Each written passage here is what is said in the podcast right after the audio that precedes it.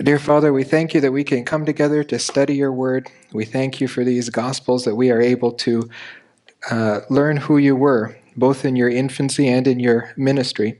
Uh, we pray for understanding this evening as we open up the text. Pray these things, Lord, in your name and for your glory. Amen. All right, I'm going to start by reading our first passage from Luke. We ended last week with Mary treasuring all of these things in her heart, everything that happened at the birth of Christ.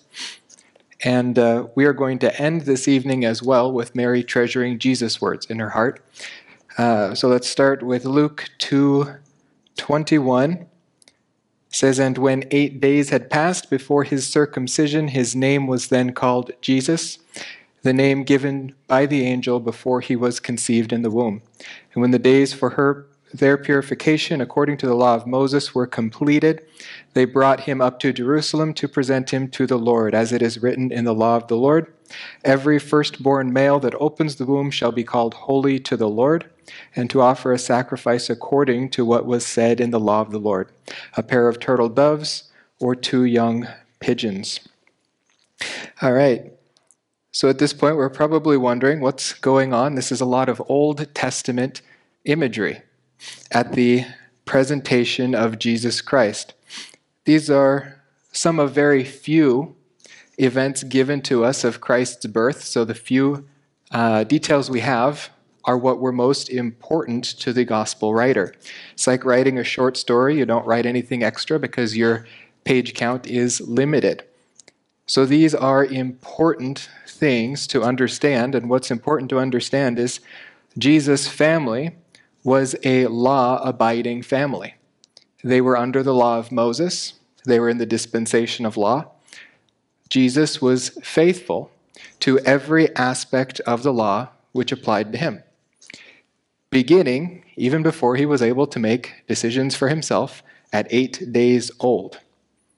At eight days old, he was circumcised which is a sign both of Jewishness and subjection to the law. Circumcision is the sign of the Abrahamic covenant, and it is required by the Mosaic covenant. So when he is circumcised, he is identified with these promises given to Abraham. He is part of that descendant line which can receive these blessings, all of them from land to seed to blessing. In fact, he is the promised seed. And so he has to come under this Abrahamic covenant, just like every other descendant who came before him. The sign was circumcision. This was a sign of Jewishness under the Abrahamic covenant. Under the Mosaic law, it became a requirement not just to Jews, but to any Gentiles who were dwelling in the land together with them. And that has to do with receiving these blessings under the Abrahamic covenant because the Abrahamic covenant is an unconditional covenant. It does not depend on the behavior of those who are covenanted to God. So, how does God regulate these blessings? They own them unconditionally. It will be given to Israel. But in order for Israel to receive these blessings, to experience these blessings, it had to be regulated by the Mosaic covenant. And so that's why we see the circumcision taking place under the Mosaic covenant as well. Because the Mosaic covenant and the Abrahamic covenant were meant to work together. Those who are faithful to the Mosaic covenant were in fellowship with God and were blessed by experiencing those blessings under the Abrahamic covenant. So we see that in Leviticus 12, it was uh, required for a woman who bore a son to have her son circumcised on the eighth day. It says, Speak to the sons of Israel, saying, When a woman gives birth and bears a male child, she shall be unclean for seven days. As in the days of her menstruation, she shall be unclean. On the eighth day, the flesh of his foreskin shall be circumcised. So, what we see in Luke is Mary and Joseph being faithful to the Mosaic law. They are, uh, they are being faithful to the Mosaic law. When they come up 33 days after this to the temple, they come up for two other law purposes. One is for atonement, and the other is for redemption. In the text, it says that when the days of their purification, according to the laws of Moses, were completed, they came to offer a sacrifice according to what was said of the Lord a pair of turtle doves or two young pigeons. This had to do with Mary's uh, purity under the law. She had to offer a sacrifice to atone. And that's detailed in the next verse in Leviticus 12, verse 4. Then she shall remain in her blood, in the blood of her purification for 33 days. She shall not touch any consecrated thing, nor enter the sanctuary until the days of her purification are completed. When we did Genesis, we saw how the sin nature was transferred from the parents to the children. And this purification has to do with transferring that sin nature to a child born in sin. This will not be a requirement in the millennial kingdom.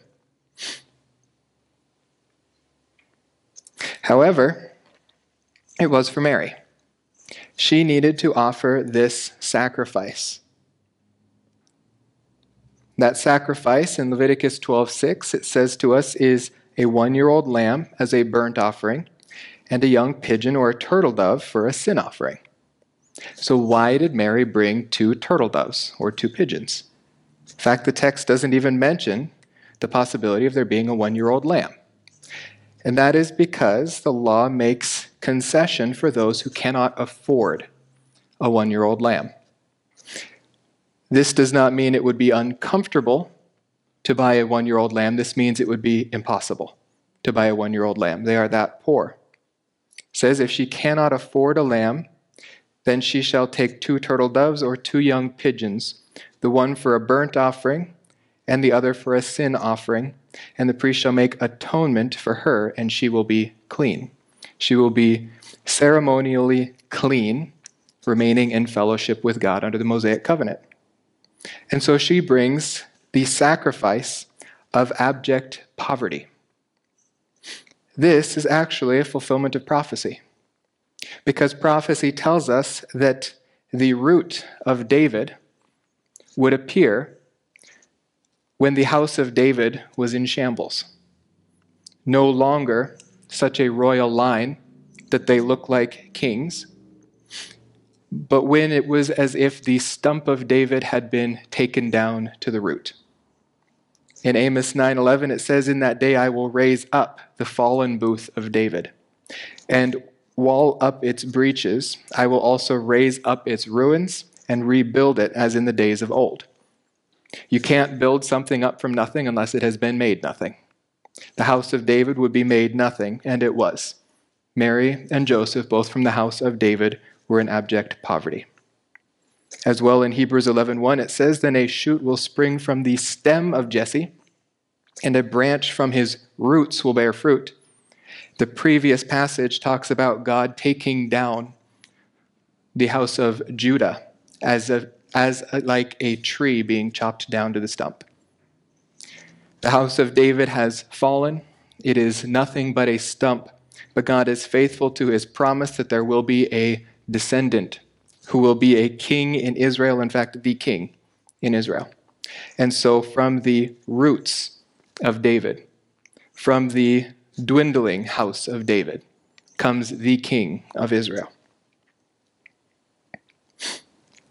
But it says that they offered sacrifices for their purification. So, this is not just Mary but this is for Jesus as well, because there was a requirement that she redeem him under the law. It says that according to the law of Moses, they brought him up to Jerusalem to present him to the Lord. As it is written in the law of the Lord, every firstborn male that opens the womb shall be called holy to the Lord. This requirement was made after God rescued Israel out of Egypt. He did so by killing the firstborn son of all of the Egyptians. And when they got out, God told Israel that they are his firstborn son, and that all of the firstborn males will be his. He says, Now when the Lord brings you to the land of the Canaanite, as he swore to you and to your fathers, and gives it to you, you shall devote to the Lord the first offspring of every womb, the first offspring of every beast that you own, and the males belong to the Lord. However, there was a concession made, once again, for a mother to redeem her child. This was on the basis that the Levites would become a substitute for these firstborn males.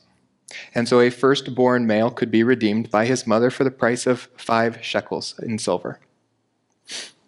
It says in Numbers 18:15, every first issue of the womb of all flesh, whether man or animal, which they offer to the Lord, shall be yours. Nevertheless, the firstborn of man you shall surely redeem. And the firstborn of unclean animals you shall redeem as to their redemption price from a month old. Jesus was 40 days old at this point. You shall redeem them by your valuation, five shekels in silver, according to the shekel of the sanctuary. So Jesus was seven days or 10 days past the age where he could be redeemed. And he was. Mary brought both sacrifices. In poverty, she brought the five shekels to redeem Jesus Christ. And then they have two encounters in the sanctuary. Now, this probably happened either in the court of the Gentiles or the court of women because Mary could not go beyond that point, and Mary was present for both of these encounters. The first one was with a man named Simeon, and the next was with a prophetess named Hannah, or Anna in the Greek. Simeon, or Simeon's account rather, is a little longer than Anna's. He gives a blessing first. He identifies the child as the Savior of the world and the glory of Israel. And then he gives Mary a particular uh, word about this child, a prophetic word. So it says, Then he told, or uh, this man, Simeon, took him, Jesus, into his arms and blessed him and said, Now, Lord, you are releasing your bondservant to depart in peace according to your word. God had promised Simeon that he would not die until he saw the consolation of Israel the hope, the comforter of Israel, the one who would come and fulfill their national hope. And he can depart now in peace because he knows that when he awakes in the resurrection, there will be peace. He has seen that peace face to face. A messianic psalm, Psalm 72, shows us this expectation that the Jews have says, Give the king your judgments, O God, and your righteousness to the king's son. Now, Solomon wrote this psalm. He is King David's son, but he is speaking of a different king's son. May he judge your people with righteousness and your afflicted with justice. Let the mountains bring peace to the people and the hills in righteousness. May he come down like rain upon the mown grass, like showers that water the earth. In his day may the righteous flourish, and abundance of peace till the moon is no more. Now, that language comes right from the New Covenant, Jeremiah 31, that talks about the sun, the moon, and the stars staying in their courses so long as God is faithful to Israel. This is the hope of Israel, and Simeon has seen it face to face. He, like many others in the time of Christ, got to see what many of the prophets had longed to see. Daniel went to sleep without ever seeing this promise, but the Lord did tell him that he will wake up at the resurrection. Simeon has seen the resurrection in which he will wake up. Simeon continues, though, and he identifies Jesus Christ as the Savior. He says, For my eyes have seen your salvation, which you have prepared in the presence of all peoples, a light of revelation to the Gentiles, and the glory of your people Israel. This noun form of salvation that he uses is only one Hebrew letter off of Jesus' actual name, Yeshua. It adds a silent H at the end. The sound is almost indistinguishable. So perhaps Mary and Joseph wondered how, do they, how does he know this boy's name? but it's a play on words. He is the salvation of God. And this is related to two different groups, two groups that could not be more distinct before the cross Gentiles and Israel. He will be a light of revelation to the Gentiles. And this is because until now they have not received any light of revelation. Revelation has been confined to the people of Israel, the oracles of God to Israel. Now, Luke may be the only author in Scripture who is not Jewish. This light of revelation has been shed to him as well. Now, it is possible that Luke is a Jew living in a Gentile area, uh, but it is also possible that he may not be a Jew. This would be fulfilled in the very writing of the book of Luke. But it's a little broader than that because the light is not only the light of revelation. Not only will the Jewish scriptures be opened and available to the Gentile people, but the very source of those revelations will be the very word of God. In Isaiah 49 6, it says, He, he says, it is, too, is it too small a thing that you should be my servant, speaking to Israel, to raise up the tribes of Jacob, to restore the preserved preserved ones of Israel. I will also make you a light of the nations, so that my salvation may reach to the ends of the earth. Now, Israel had a national purpose that could be summarized by come and see. The world was supposed to see them in a position of blessing from the Lord and desire what they had. But the Messiah was the actual fulfillment of this. Under Solomon, we did see a few foreigners coming into the land of Israel, seeing the blessing that Israel had from the one true God. But the messianic light broke on the horizon when Jesus Christ entered this earth, and he became the light to all the nations. And he provided salvation all the way to the ends of the earth. Isaiah 60 tells us about that Jewish glory, that Jewish audience who receives this Messiah. Isaiah 60 says, Arise, shine, for your light has come, and the glory of the Lord has risen upon you. For behold, darkness will cover the earth, and deep darkness the peoples. But the Lord will rise upon you, and his glory will appear upon you. Nations will come to your light, and kings to the brightness of your rising. This is fulfilled by the words of Simeon. Now, Simeon is going to give a four part message to Mary as well, a message directed directly to her.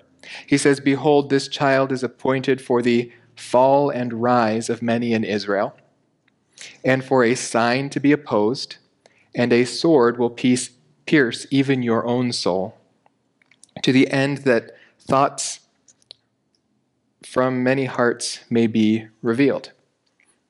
Now, his four part message here is that there is going to be a new division in Israel, a point of contention that will divide them.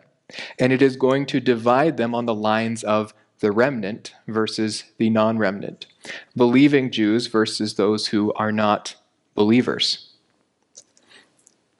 Isaiah 8:14 to 15 prophesies that this will happen. It says then he shall become a sanctuary but to both the house of Israel a stone to strike and a rock to stumble over. Many Jews are going to stumble over this Messiah. And a snare and a trap for the inhabitants of Jerusalem.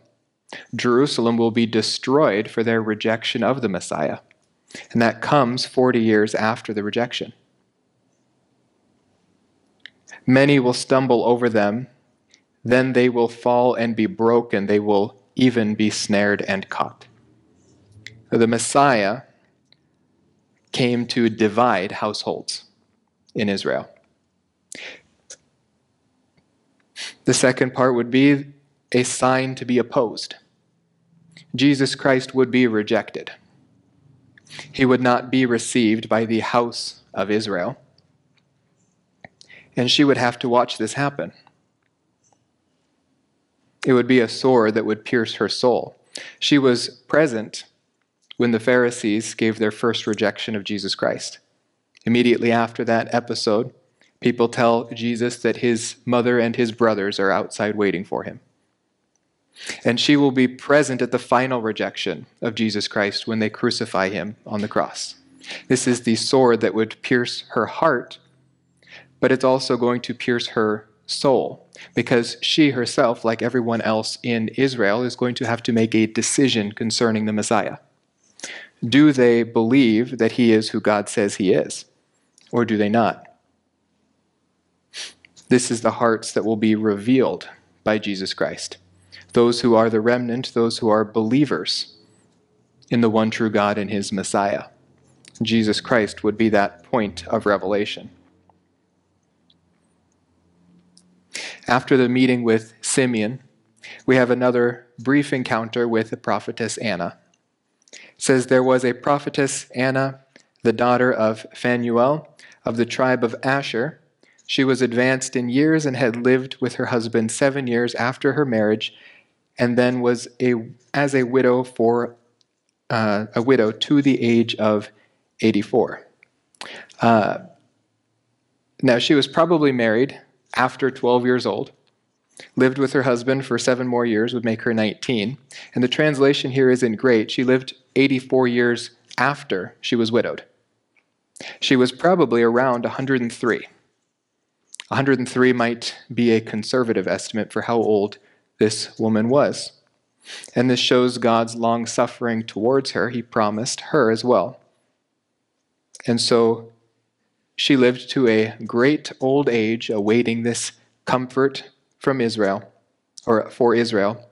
And when she looked at the child, she said, uh, Here is the redemption of Jerusalem. So when Jesus was presented at the temple for his own redemption, the people at the temple saw him and recognized that he was the redemption. Jesus Christ, the promise of the new covenant, that the house of Israel would be united, all 12 tribes. So you need all 12 tribes to do that. All right, moving into our Matthew section, Matthew 2 1 through 22. Uh, this is quite a bit different than the childhood narratives of Jesus in Luke. Uh, and we go to three different locations. So, this we're going to follow a bit of a geographical pattern. First, in Bethlehem, we have a visit by the Magi. Now, the Magi have not been mentioned anywhere in the New Testament yet. Granted, we are pretty early on in the New Testament. They don't appear again either. So we have to do a little bit of footwork to find out who these were. Now, kings is a very bad translation for what these gentlemen were. They were not kings by any means, but rather it is simply the Greek word for the wise men who were uh, Aramaic, I think it's Hama or something like that. Anyways, this is what Daniel was. He was a wise man, a magi in Babylon. In Daniel 2:48 we see that he was actually made head of all the magi. It says then the king promoted Daniel and gave him many great gifts and he made him ruler over the whole province of Babylon and the chief prefect over the wise men of Babylon. These wise men from the east were probably the descendants of this tradition under Daniel. This is probably how they knew to come looking for the Messiah at this point as well. Because they had the prophecies of Daniel. Daniel is one of the only books written outside of the land of Israel. And as the chief of all these wise men, they would have saved a copy of his book. They would have studied it. He was their own prophet as well as a prophet of Israel.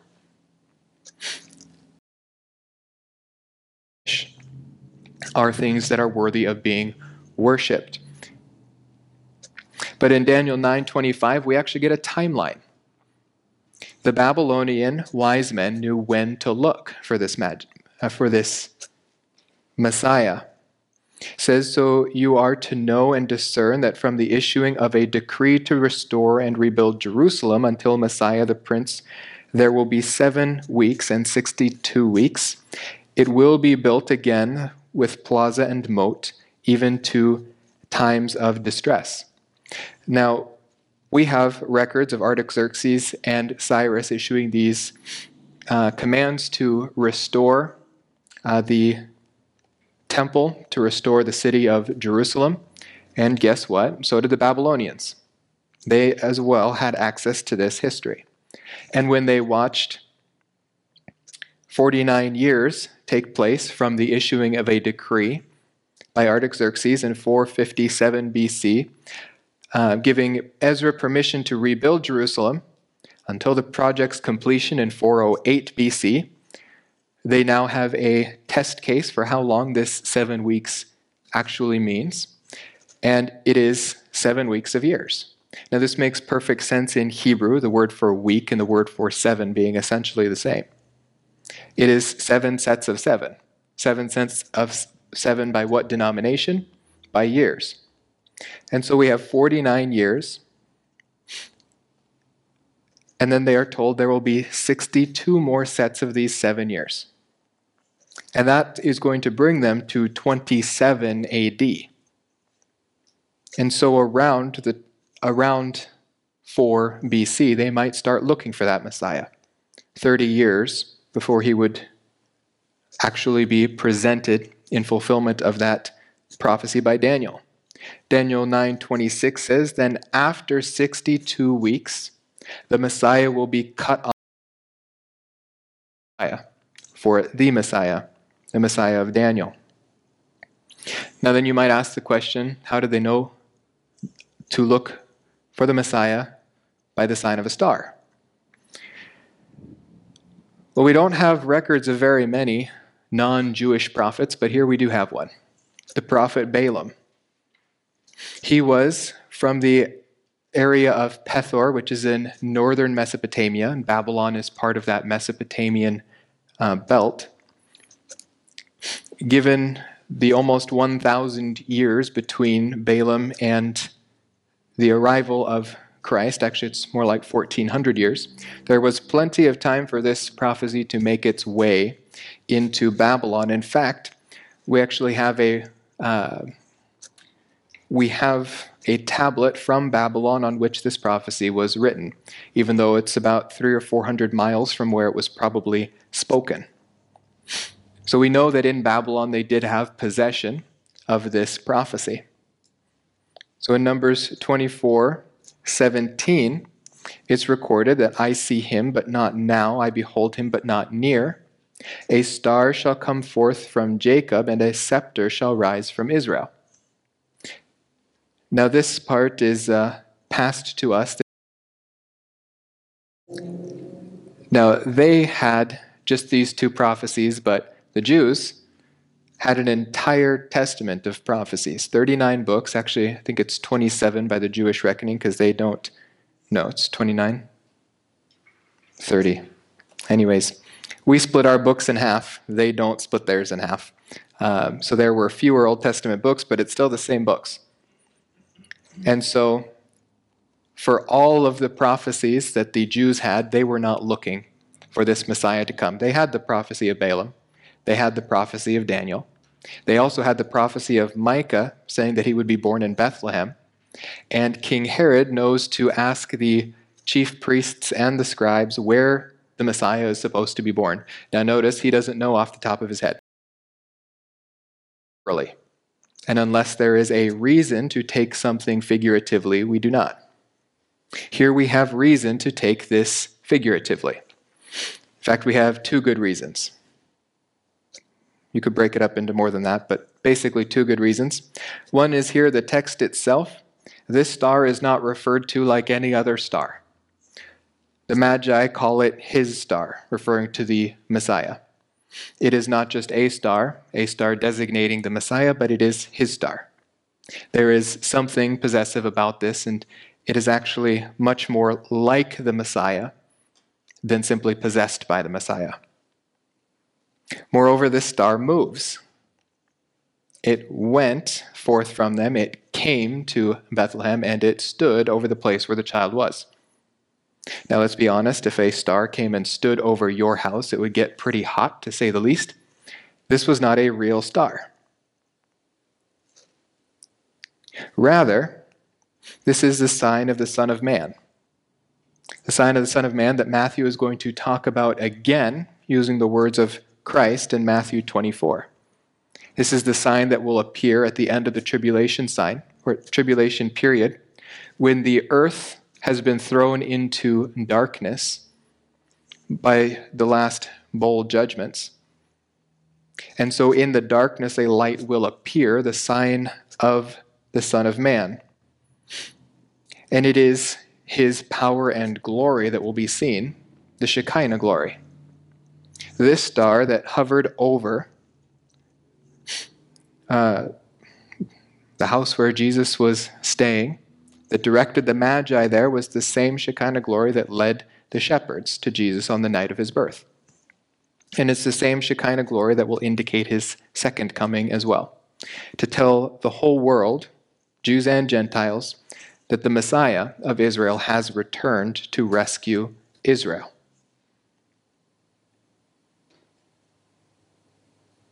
Now, these magi bring three different kinds of gifts, and because there were three gifts, we often say there were only three magi.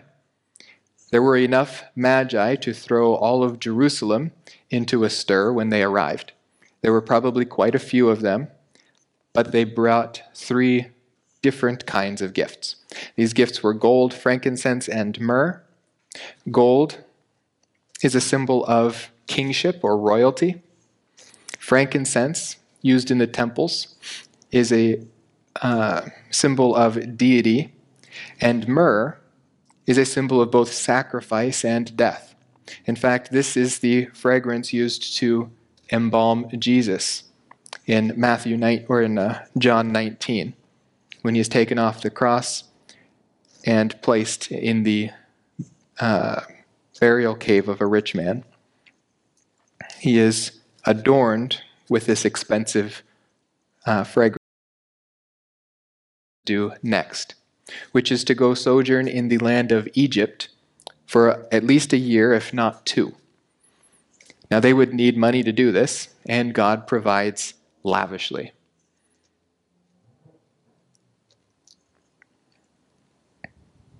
So that brings us here to Egypt.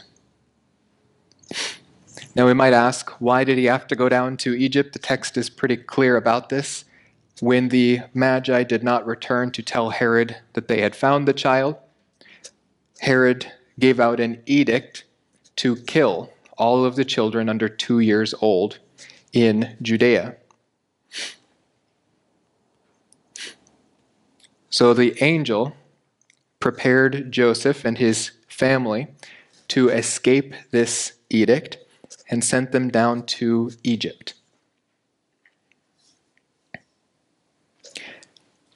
Here we have a quote by Augustus about Herod and Herod's bloodlust.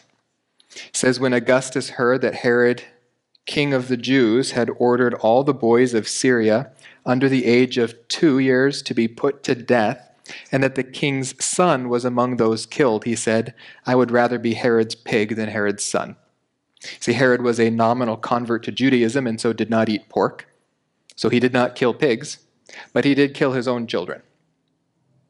Now, this is a play on words as well because the Greek word for pig is hus and the Greek word for son is huios. So these are just two letters off. It's also probable that Herod or that uh, Caesar Augustus is conflating two stories here. Herod's sons were much older than two years old at this point. He killed three of them. But he killed them because they were conspiring with Mariamne, his favorite wife, to steal his. They come back after the same angel who told them to go to Egypt comes back and tells them that it is safe to return. But instead of returning to Bethlehem, they go up to Nazareth. Quite a bit longer of a journey, and we might wonder why do they go to Nazareth, uh, which might be probably politely called the armpit of Jerusalem at, or of uh, Israel at that time. Why do they choose to live there instead of Bethlehem? Well, they caused quite a stir in Bethlehem last time they were there. And although Herod is now dead, his son Archelaus has proven to be no less of a deadly leader. In fact, at one time he killed 3,000 people in the temple. He is the ruler of Judea and Samaria at this time, which is under this dashed line here. And so they go just beyond it to Galilee, where Archelaus' brother, Herod Antipas, is ruler, and he was a bit more peaceful than his brother Archelaus. And so they go to Galilee, where they are going to be safe. And the text here says that this fulfills what is spoken of by the prophets that he would be called a Nazarene. Now, I could be cruel and send you home and say your homework is to find out which prophet said this.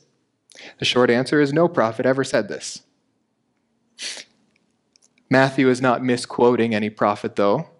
He is a Jewish writer writing to a Jewish audience, and so he uses a very Jewish form of quotation. In fact, they have four different kinds of quotation that are very well known to Jewish uh, writers and those who read Jewish literature in the first century. This is a literal plus literal quotation, meaning that the prophecy was a literal prophecy intended to be understood as a prophecy, and it was fulfilled literally. In fact, all prophecy that is given literally is fulfilled. This image that has come before.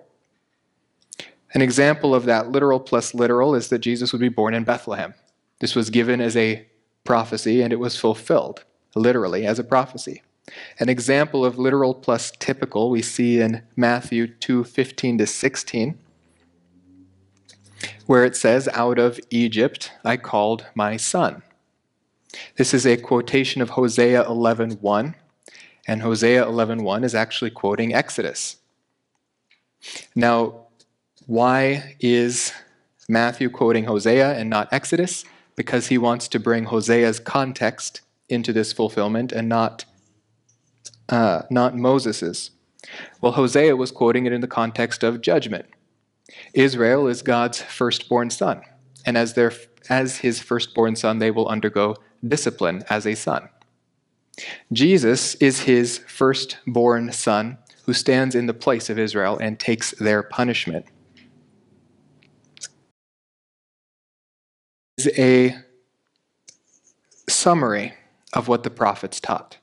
He's not quoting any one specifically, but rather he is saying this is in line with what the prophets taught about the Messiah.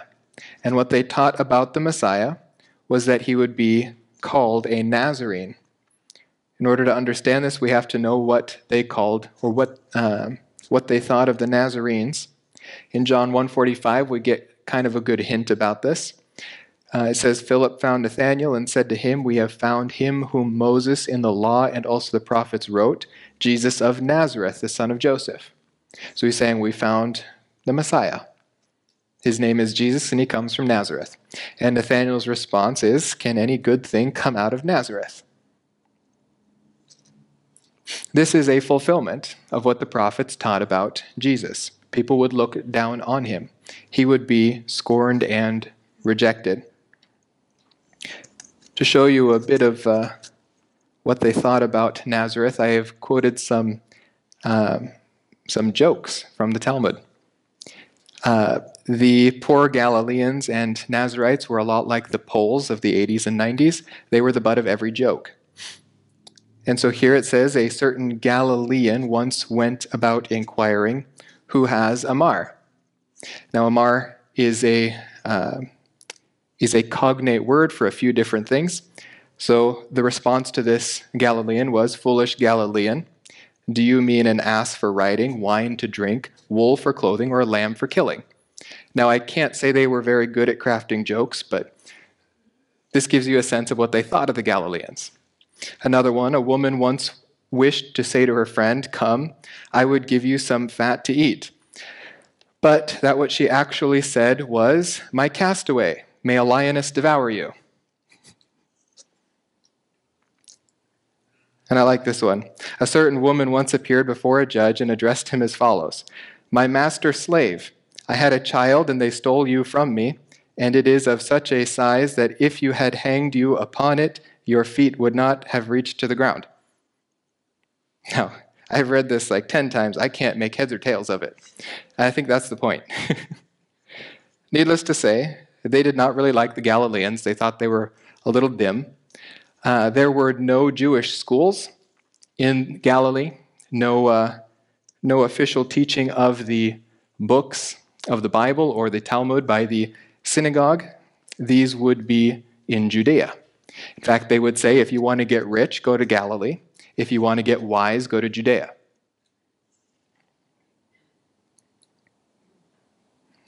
That's a joke about how dumb the Galileans were. You get rich playing them.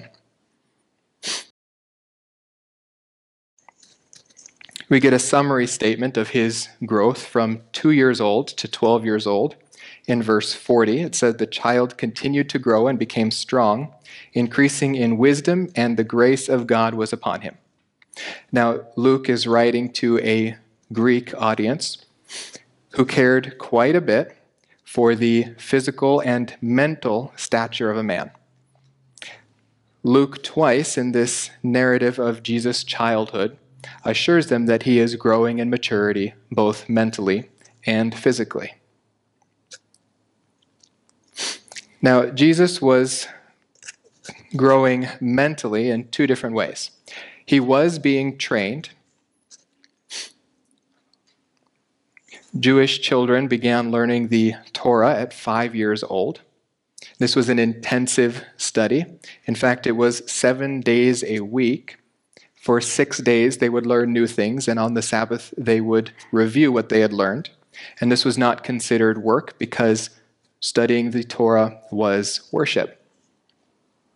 So, this is one of the only things that they do not cease doing on the Sabbath day that they do the rest of the days.